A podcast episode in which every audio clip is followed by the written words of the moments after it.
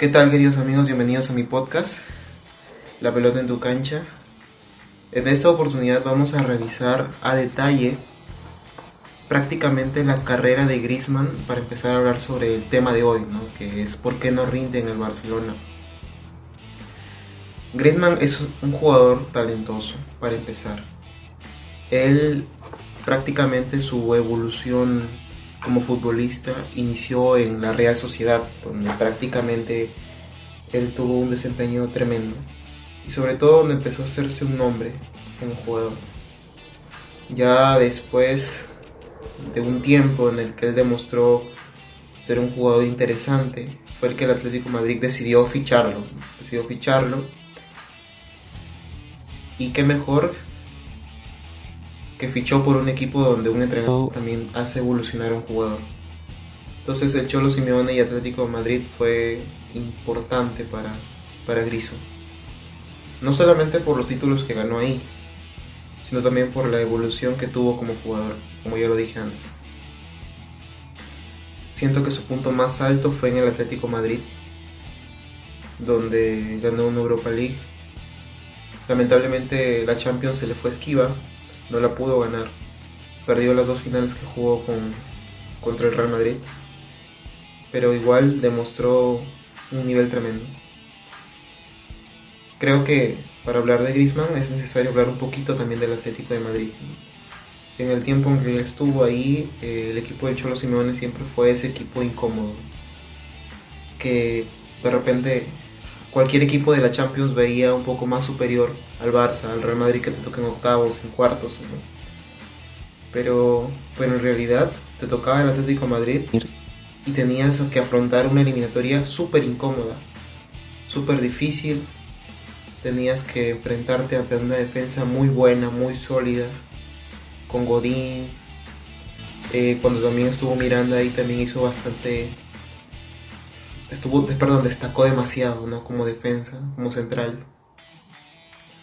El mismo Oblak, que, que, prácticamente para mí es uno de los mejores porteros de la Liga España, al igual que Ter Stegen, ahí están codo con codo. Creo que nadie, ninguno de ellos tiene algo que envidiarle al otro. Y arriba pues tenía Griezmann. A Diego Costa a veces tuvo un periodo muy corto en Chelsea, pero volvió justamente en un tiempo para disputar la Supercopa de Europa que terminó ganando por 4 a 1 al Madrid.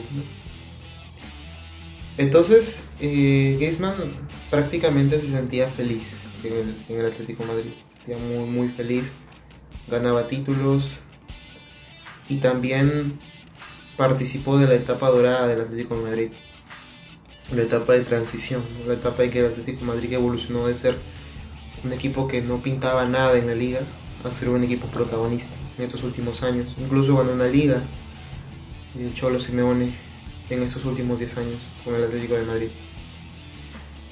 Entonces, eh, Griezmann incluso fue nominado para mejor jugador del mundo, en la que compitió con Messi y Cristiano muy de cerca.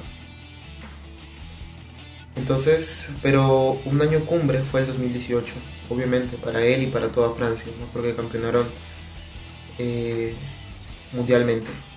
Una campaña en que Francia en realidad pasó por encima a todos menos a Perú. Creo que es un recuerdo bastante bonito para todos los peruanos, el recordar el Francia-Perú, que, que no se le vio un Perú totalmente escondido, sino un Perú bastante agresivo pero lamentablemente Francia se quedó con el gol, con el partido, el gol fue de Mbappé tras un rebote, creo que todos lo tenemos ahí fresquito en la herida, pero es verdad, nos ganaron. Pero nos ganó el campeón del mundo, y ese campeón del mundo tenía jugadores como Mbappé, Pogba y Griezmann, este último que hizo un tremendo campeonato. Entonces ahí hubo un quiebre, Griezmann ya había llegado a su tope. Se le había ido, perdón, se le había ido la Eurocopa hace poquito con Portugal en la final. Por detalles perdieron. Que para mí yo considero que Francia hizo todos los méritos para quedarse con ese campeonato del mundo. Pero lamentablemente el fútbol es así, el que hace el gol gana y, Portugal hizo el gol. pero después, un año siguiente, le toca jugar el Mundial y lo ganas. Pues si tú haces un balance entre qué es más importante, la Eurocopa y el Mundial, pues yo considero que el Mundial es mil veces mejor, es lo que todo jugador quiere aspirar. Entonces justo llegó al Barça en esa etapa después de haber sido de resaca prácticamente, de haber logrado el Mundial.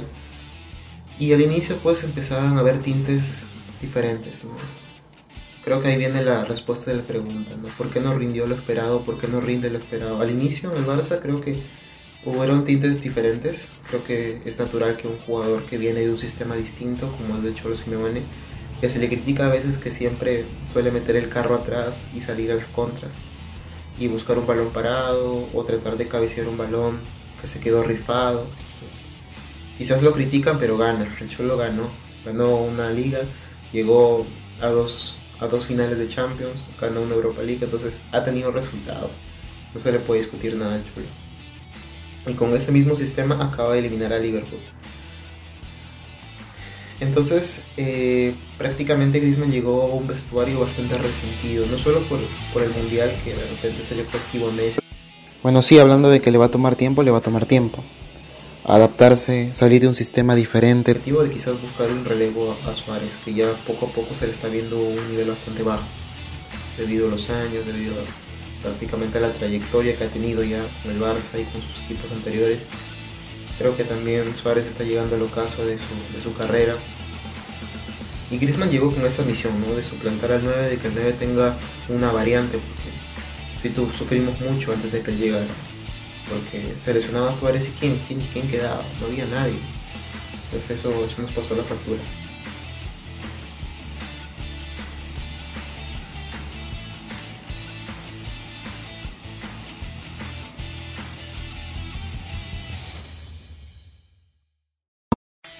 Entonces eh, el cambio de sistema que dejó del Atlético Madrid a ir al Barça suele tener un rol protagónico en esta oportunidad sobre todo en el desempeño de Griezmann. Salió del Atlético Madrid de ser un sistema agresivo, de buscar siempre la contra, de buscar siempre el 9, en este caso a Griezmann, alimentaba su capacidad goleadora. Y ahora ha tenido la oportunidad de ir a un club más pasivo, donde buscamos el pase entre líneas, donde tocamos, tocamos y tocamos. Pero algo que también quiero resaltar es que el Barcelona del 2010 al Barcelona de este año Tú ves cómo es que el Barcelona en 2010 de Guardiola tocaba, pero buscaba los pases entre líneas, trataba de encontrar un espacio, hacer una pared, hacer algo diferente para sorprender a la defensa, contrario. Pero este Barcelona ha, confundido el tocar con pasividad. Eh, se la pasa tocando todo el partido con la excusa de querer abrir la defensa, pero no, no vas a llegar lejos haciendo eso. No, lo vas a hacer. Quizás eso ha sido el declive del Barça actualmente. Bueno, también la calidad de jugadores que tenía antes también son diferentes ahora. Pero, pero eso, ¿no? Entonces, Griezmann ahorita está asimilando y acoplándose a una nueva identidad. Eso va a tomarle tiempo. Entonces, eh, yo siento de que no lo considero en lo particular como un fichaje de excepción, una persona que no debió llegar al Barça, no lo considero así. Pero, pero yo siento de que quizás ahora se le debe dar un poco más de oportunidad. Suárez ya está en el ocaso de su carrera. Hay que ser cautelosos. Griezmann creo que tiene la necesidad de quedarse, quiere quedarse, quiere seguir demostrando. Pero esas, bueno, la prensa, el cargamontón que se le hace de que ya está haciendo decepción, no sirve como jugador para el Barça, no es el jugador del Barça, lo liquidan a él, psicológicamente hablando. Hace poco lo vi salir cuando reemplazó a Ansu Fati en el último partido con Bilbao, donde también desapareció lamentablemente. Se le vio una cara bastante triste, no diciendo, pucha, lo hice mal. Lo hice mal otra vez. Esperemos por el bien del Barça que, que Griezmann demuestre en estas fechas que quedan. Es un tipo que juega bien al fútbol. Ojo que también para acoplarse, como ya lo dije hace mucho, y perdonen que reciban el error, pero son sistemas diferentes. Él está veniendo a adaptar a otro tipo de juego, otra idea de juego, otra forma de jugar al fútbol, que otra quieras o no le cuesta. Quizás probarlo un tiempo de nueve, que por favor nos den ese milagro de probarlo de nueve una vez. Quizás de repente nos sorprende.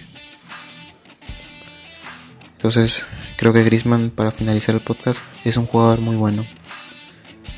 Eh, siento que va a rendir las temporadas que vienen, pero hay que ser pacientes. Esta temporada también no es normal. Por el coronavirus todo se ha hecho como ha sacado de partido. La gente no está con ritmo. Hay algunos jugadores que están bastante tiesos. Debido al parón no les ha permitido llegar a su máximo nivel.